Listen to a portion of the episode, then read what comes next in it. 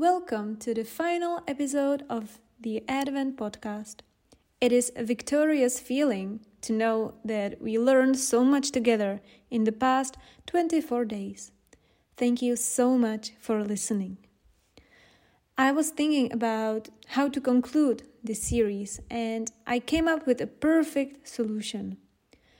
I will read you a short version of the most famous Christmas story in Anglophone culture called A Christmas Carol, written by Charles Dickens. It is a very beautiful story, so I hope you will enjoy it. Everyone was excited that Christmas was just around the corner.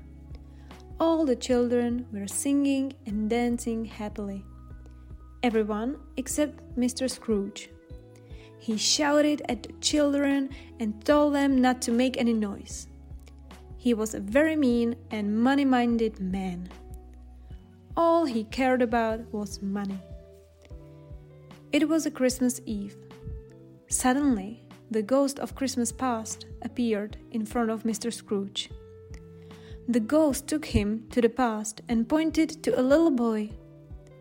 It was a child version of Scrooge, reading a book alone. When he was small, his parents left him all alone. He thought to himself that he was always alone every Christmas. He couldn't take it anymore. And in a while, everything went away just as Scrooge yelled. Afterwards, the ghost of Christmas present appeared from the window of Mr. Scrooge.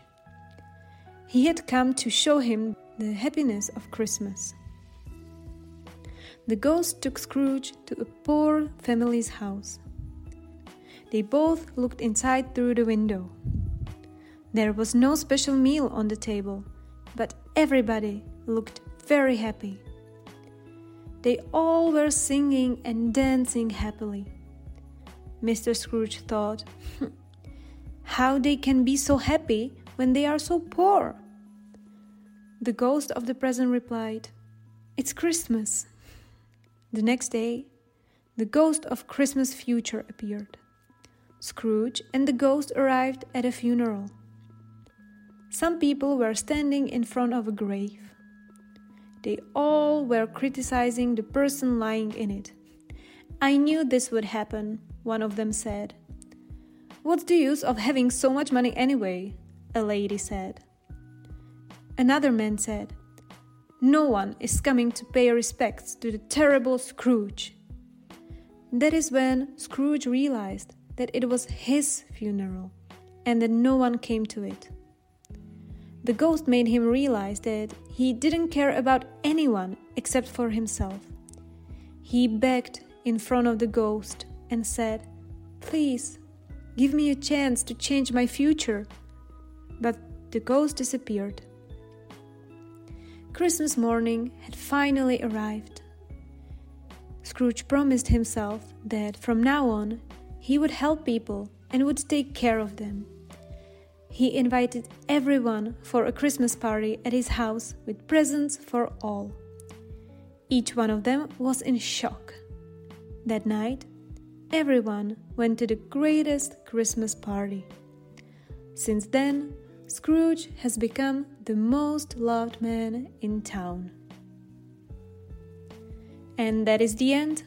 I took the story from a website that you will find in the notes, but I changed some words and added something here and there. Don't forget that it is a short version, so feel free to listen to the original one. I will link a video of the original version in the notes.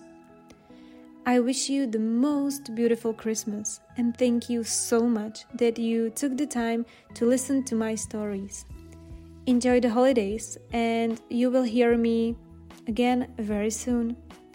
Merry Christmas and Happy New Year!